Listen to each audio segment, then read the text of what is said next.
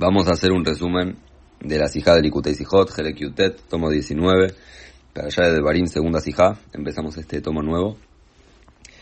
Lo que vamos a analizar hoy es básicamente cuál es la diferencia entre el libro de Dvarim y los otros libros de la Torah.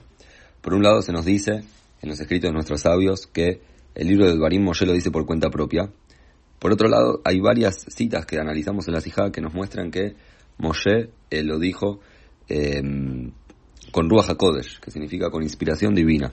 Entonces la pregunta es, o con Ruach HaKodesh o por cuenta propia, pero si él lo dijo con inspiración divina, no lo dijo por cuenta propia, y si lo dijo por cuenta propia, no lo dijo con inspiración divina, sino cuál es la, diferencia entre ese libro y los demás. Y el punto en general que traemos en la Sijá es que está lo que se llama en Hasidut Derech Ma'abar y Derech Itlaushut, que significa cuando una persona eh, va a emitir un mensaje, para que ese mensaje llegue al que tiene que llegar, puede venir directo o puede hacer una parada en el medio que le genere un cambio. El ejemplo que trajimos es si yo voy a hablar en público, puedo hablar con un micrófono y el micrófono amplifica mi voz y hace que todos puedan escuchar.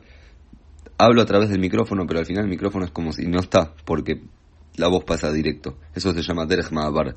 Y después está lo que se llama Derech Itlabshut, que es cuando se inviste que significa, por ejemplo, cuando yo voy a hablar en un idioma con otra persona que habla otro idioma, necesito un traductor que escuche mis palabras, entienda lo que estoy diciendo, lo adapte al idioma de la persona que lo va a recibir y ahí lo transmite. Si bien él está conectando y es un intermediario, al final está recibiendo y cambiando lo que yo estoy transmitiendo.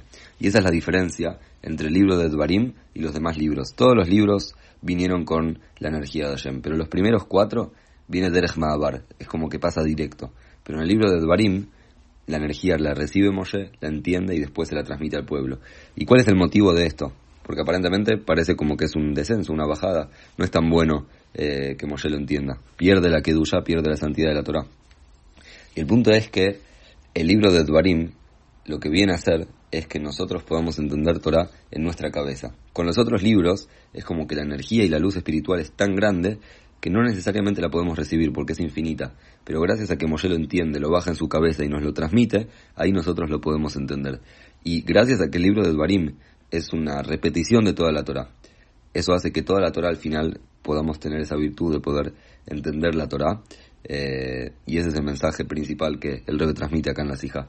Y para dejarlo con algo práctico, el estudio de Hasidut hoy en día es una preparación para la venida del Mashiach y expresa este concepto. Cuando una persona estudia sobre la Sefirot, cuando una persona estudia sobre los mundos, sobre el Seder Ishtashelut, sobre la luz de Hashem, que aparentemente son cosas espirituales, pero Hasidut Chabad lo que hace es explicarlo para que nosotros lo podamos entender. Pero eso no quita que siga siendo una, una, una un concepto espiritual en, en, toda su totalidad y en su pureza. Y el mismo concepto lo podemos traer en la famosa historia, la frase que le dijo el Mashiach al Baal que el Mashiach va a venir, le dijo yo voy a venir, cuando mis manantiales se difundan hacia afuera, que estén afuera pero que sigan siendo manantiales. Entonces eso es lo que podemos tomar de acá, la virtud de juntar por un lado la luz tan grande, pero por otro lado que nosotros la podamos captar. Ese es el resumen de la cija, está el otro audio con toda la cija entera.